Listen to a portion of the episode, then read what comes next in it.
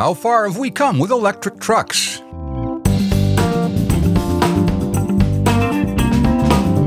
Hi, I'm Jim Park. Episode 2 of HDT Talks Trucking takes a look at some of the profound changes electric trucks will bring to our industry in the coming years. I did my first test drive on a Class 8 electric truck back in 2015. Since then, I've driven a half a dozen of them, and they get better and better with each passing year. We get better range from smaller and lighter battery packs, so more and more people are starting to see battery power as a viable alternative to gasoline, natural gas, and diesel. Joining me in this episode is Jack Roberts. He's the senior editor of Heavy Duty Trucking magazine. He writes profusely about electric trucks and he's driven a bunch of them as well. We'll also hear briefly from Bill Combs, the director of connected fleets at Penske Transportation Solutions, and Chris Nordh, the senior director of advanced vehicle technology at Ryder Systems. We have a couple of thought provoking audio clips from presentations the pair of them gave at the Bobit Business Media's Fleet Forward conference back in November. Bill and Chris will kick off this conversation, and Jack and I will chime in with a few observations of our own right after this.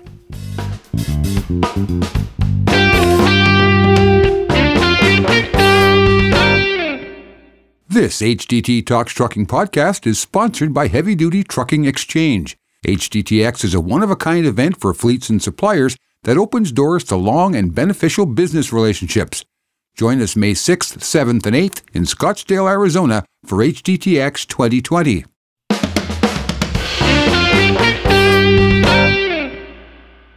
So here we go with our second podcast on HDT Talks Trucking. I'm Jim Park, the equipment editor here at uh, Heavy Duty Trucking, and we've got Jack Roberts with us. He's the senior editor at HDT, and today we're going to kick around electric trucks for a little while. How you doing, Jack? I'm good, Jim. How are you today? Pretty darn good, actually. It's Friday. Life is good, you know. I figured we're going into a new year with a new podcast series, and uh, coming out of 2019 probably one of the biggest recurring news stories or themes in the news and stuff we were writing about last year was electric trucks. So, I want to get your thoughts on some of the trucks you've driven, uh, you know, last year, the year before, just electric trucks and test drives in general. Uh, I've got a few under my belt. You've got a few, so we've probably got some observations there. Uh, first, before we get to uh, our own impressions on uh, on electric trucks, I got a couple of clips I want to play you. Um, these are from the Fleet Forward conference that happened in San Jose uh, towards the end of November. We had Chris Nordh from Ryder and Bill Combs from Penske on stage. I did a panel discussion. I was moderating that one. And these guys were saying some pretty interesting things about electric trucks. So let me play you this clip and then we'll come back and, and talk about what was just said, okay? Sounds good. I think, you know, when you when you see the ranges up front, when when battery electric trucks started coming out, a lot of fleets and just kind of the inter- industry thought, well, we can't we can't live on 100 miles or 130 miles or 200 miles. You'd be surprised how many fleets do a lot less than that in a single day. Mm-hmm. So it is, uh, you know, up front, it's going to be about use case and, and fitting the right use cases and fleets with the right equipment. And and that's it's not a lot different than before. It's just a lot more important now to really figure that out. But you know, there's a lot of applications that can be met with a 100 to 200 mile range in a vehicle.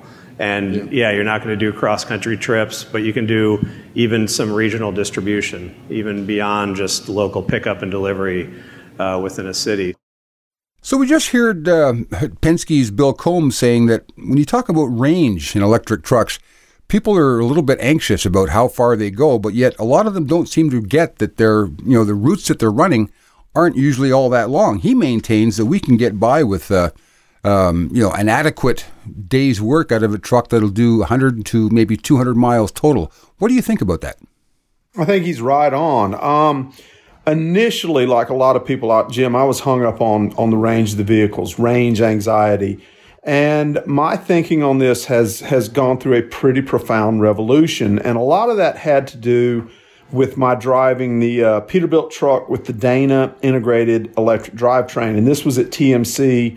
Think it was in uh, January, February. We were over in Atlanta for the TMC show. And uh, Dana uh, and Peterbilt had the truck set up, and we took it around test drives uh, in the city. And a couple of things occurred to me. One is that Bill's exactly right. Um, these trucks go a set distance every day. They generally run the same route day in and day out. And although the OEMs always talk about, well, this truck has X amount of range, that is actually a variable number. It's not like you've got 120 miles and then that's it, it's party's over. As you know, we have regenerative, regen braking systems on the vehicles. So if you're in a hilly, hilly subdivision like we were driving this truck in Atlanta, you can actually watch the range on the vehicle slide up and down in real time. It's actually not carved in stone. You when I was driving that sta- truck, we were making fuel. going exactly, down hills. Exactly. I was going to come you home may, with more fuel than I started with. Right. So, uh, you know, if you're in a completely, if you're in Minot, North Dakota, where there's no hills and everything's perfectly flat, yeah, the truck will probably do 120 miles and then come to a complete grinding halt. But if you're in a place where you're doing a lot of braking, coming up to traffic lights, going down hills, letting the system capture energy, you know, you might be talking about 200 miles a day, uh, 250 before the truck uh, is done. So I, have kind of rethought the range anxiety thing. And I think a lot of this basically comes from we've all been coached. You know, I'm I'm of a certain age, you're of a certain age. We grew up in a time where you had basically unlimited range in any vehicle you got in, uh, provided every 300, 400, 500 miles you stop, put fuel in, and you continued your journey. This is a different beast. This is a different animal.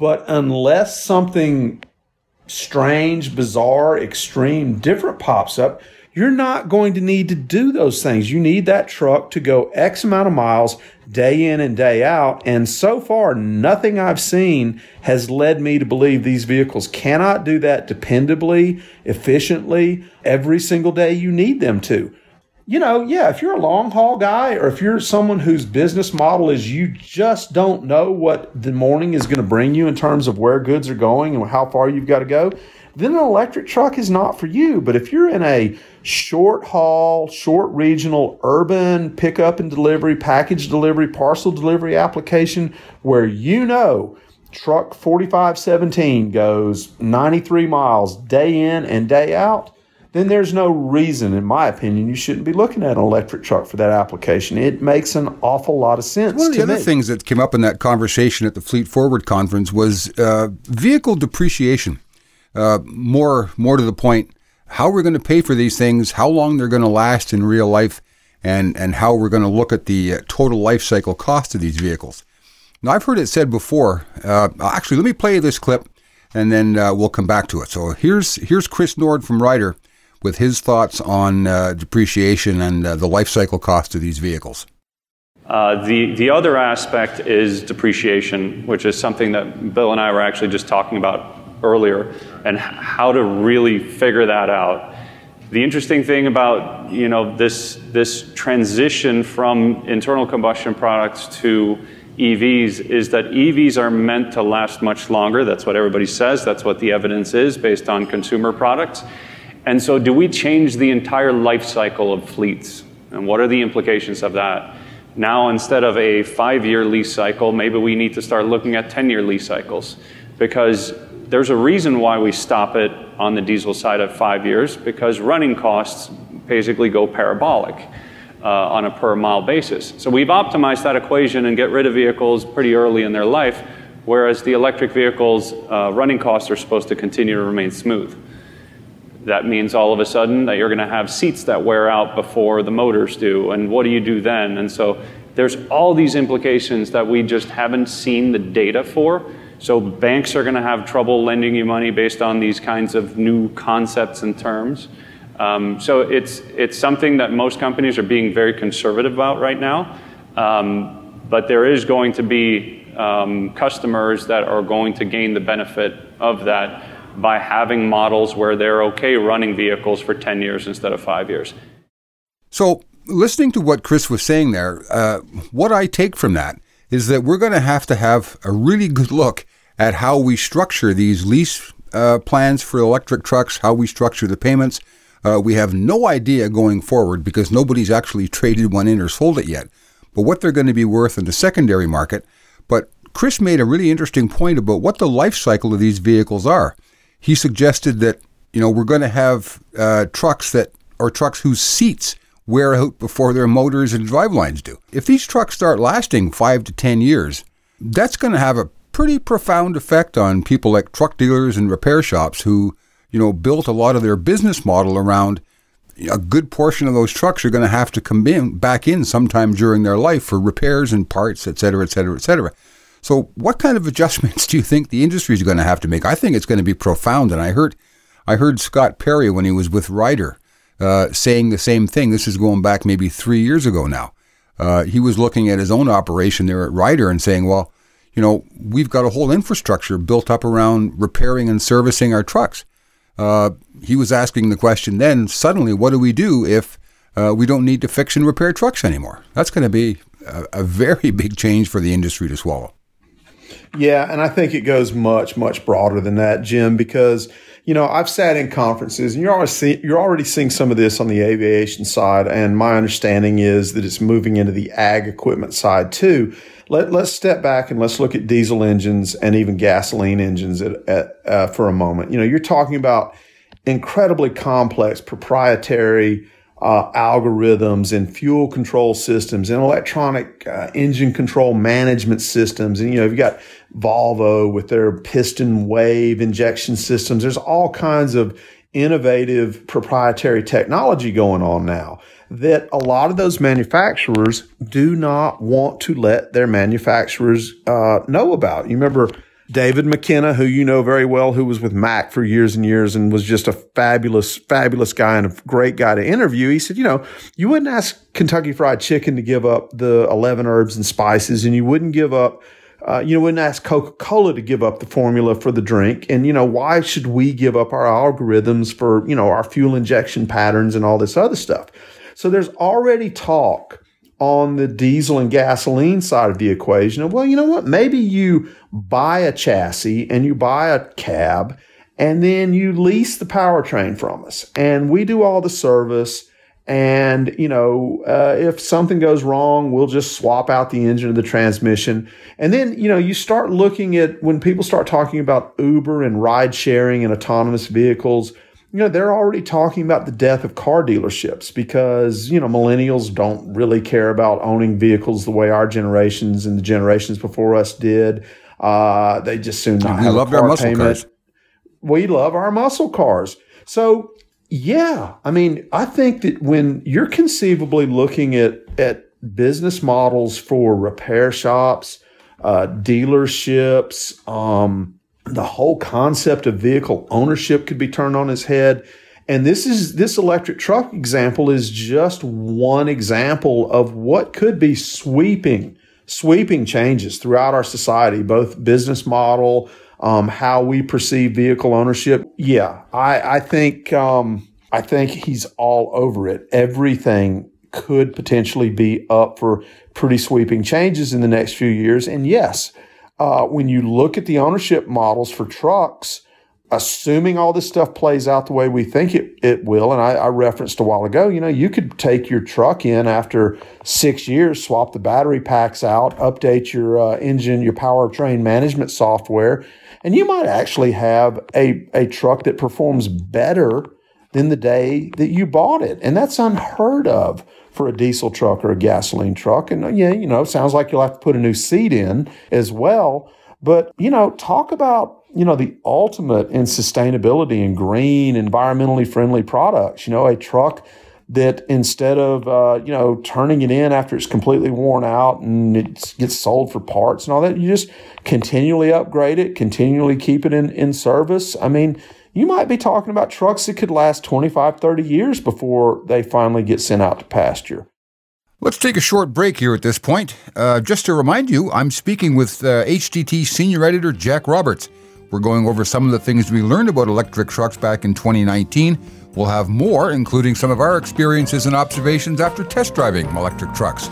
We'll be back with Jack in just a moment. I'm Jim Park. This is HDT Talks Trucking.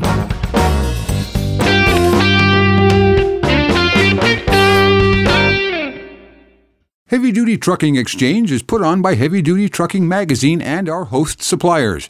Our editors have decades of experience with trucking fleets, and we've used that insight to develop an event that you'll find truly worthwhile. If you qualify, we'll bring you and a few dozen other fleet managers to a luxury resort in Scottsdale, Arizona for a jam packed session of networking, education, and fun. It all happens in a friendly, intimate environment that lets you build relationships and bring home ideas that you can put to work making your business more successful. Go to heavydutytruckingexchange.com to learn more and to apply for your spot at HDTX 2020.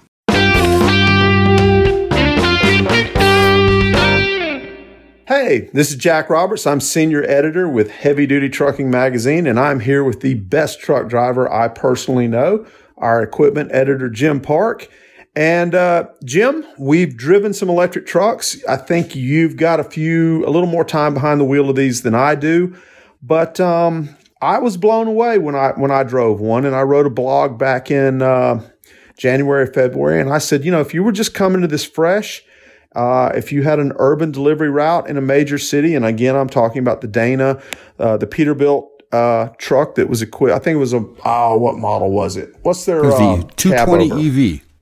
The 220 the EV. 220. Yeah, it was the 220 exactly. And I said, you know, if you just came to this fresh, I don't know why in the world you wouldn't seriously consider this truck.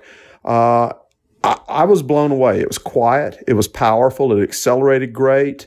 Um, I thought it was just a really, really nice, solid truck. What about you? What do you think?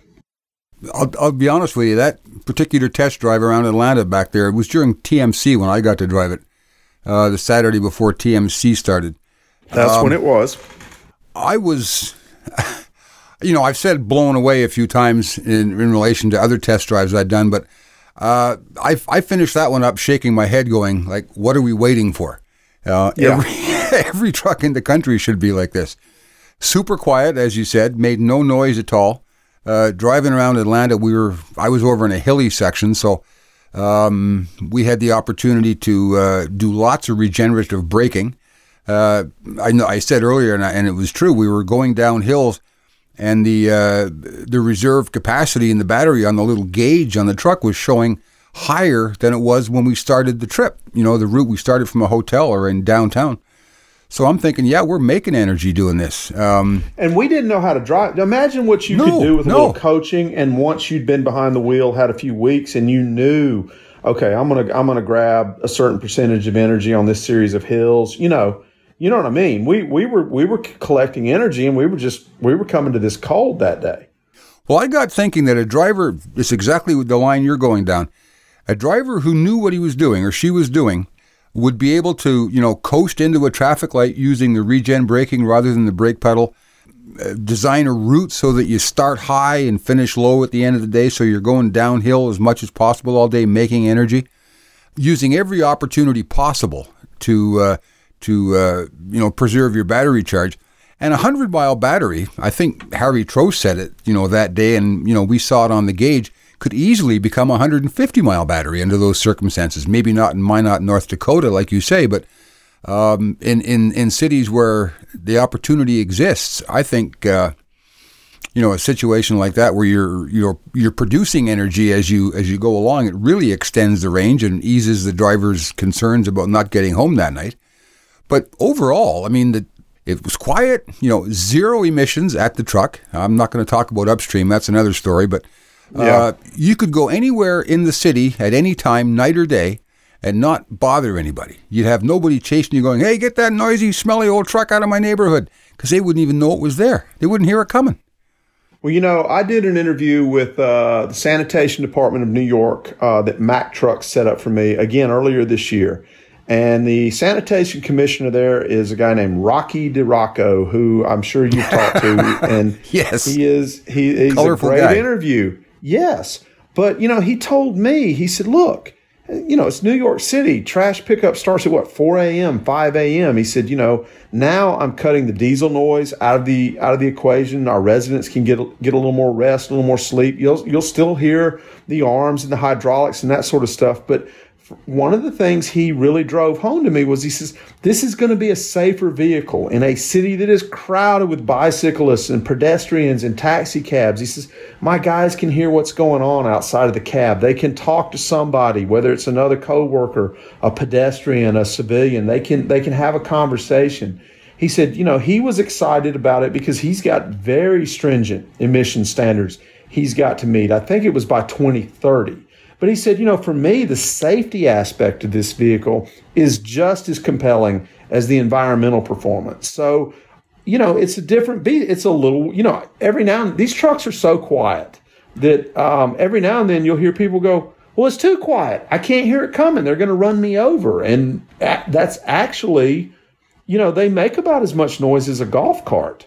Uh, yep when you're up close to him. And it's it's it's kind of stupefying, like you said, to see a Peterbilt Model 220, and it is literally as quiet as a golf cart going down the road until you get you know get close enough and you hear the rush of the wind from something that big. That's a completely you know different different animal, but there's no powertrain noise whatsoever, and it's it's it's amazing, really.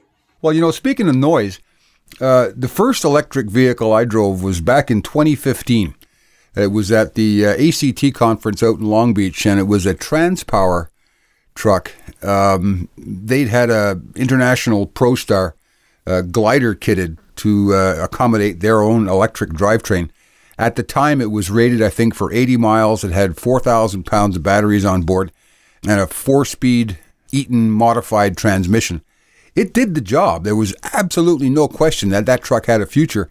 But you talk about noisy, every squeak and rattle and, you know, whistle that you could hear that you normally couldn't hear with a diesel was now seemingly amplified by the fact that there was no engine noise. So all I could hear was the squeaks and rattles, a bit of gear train noise from the transmission, and uh, the wind going by the windows. I've heard some people, various OEs, talking about some artificial noise generating machine they're going to have to put on these things, cars and trucks. I don't know if there's been too many uh, instances of pedestrians hit by silent electric vehicles yet, uh, but it's bound to happen, and somebody's going to well, come out know, saying, Jim, "Well, you need to put a, some noisemaker on there." We live in an age where we all walk around looking at our phones at the same time that you know completely yeah, noiseless vehicles. Traffic. What could possibly go wrong? What could possibly go wrong? Exactly. So listen, just put your short-term hat on for a sec and tell me where you figure the market will be this time next year, the end of 2020. I think if if the teasers that you and I receive from the OEMs and the people and the friends in the industry that we talk to uh, pan out, I think we'll actually have some real world verifiable data on hand this time next year where we'll have fleet managers saying, yeah, we've run them they did this, we did this, uh, we were surprised about this, we were surprised this went better than we thought. Uh, I think we'll, I think we'll be starting to get some some hard data back on uh, are these trucks going to be able to live up to what Jack and Jim think they're capable of? Um, I'll be surprised if they don't. But uh, you know, you and I, you know, running a couple laps around a block in Atlanta is not the same thing as day in and day out pounding the pavement. You know, getting moving no, packages, going through a Christmas season. They're going to get wore out. They're gonna, they're gonna, they're gonna have to run the gauntlet. But I think, and it, it'll be preliminary this time next year. We'll be getting the first real world data back, and uh, you know, I think you know it would be very interesting about this time next year to do another podcast and go, well, you know, here's what we've learned. So um, you know, I think I think we're gonna, you know, we're gonna find out if you and I know what what in the hell we're talking about, basically. Always afraid of being proven wrong, but I don't think that's going to happen this time around. All right, Jack, it was great having you on the podcast this time. I can't wait to do it again.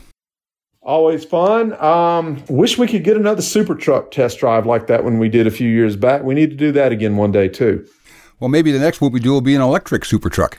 Well, I'm sure that some kind OEM out there will listen to this podcast and decide that's exactly what they need to do. So I'll just wait for the phone to ring. How about you? Perfect. Works for me, man. Take care, Jack. Appreciate having you aboard here. Thank you, sir. Thank you. HDT Talks Trucking was brought to you by Heavy Duty Trucking Exchange, an intimate networking event that takes place May 6th, 7th, and 8th in Scottsdale, Arizona. Go to heavydutytruckingexchange.com to hear what past attendees took home from the event and to apply to be our guest at HDTX 2020. HDT Talks Trucking is produced by Deb Lockridge, recording and audio production by Jim Park. Heavy Duty Trucking Magazine, the Fleet Business Authority, is published by Bobit Business Media. Leave a web browser open on your computer to truckinginfo.com for up to the minute industry news, as well as feature articles, videos, photo galleries, white papers, and our ever popular editor blogs. You can leave questions and comments on the HDT Talks Trucking homepage. That's truckinginfo.com slash podcasts. Please rate and review the show in Apple Podcasts. It helps other listeners to find us. Thanks to my guest, Jack Roberts, and our sponsor, Heavy Duty Trucking Exchange. I'm Jim Park. Thanks to you for listening.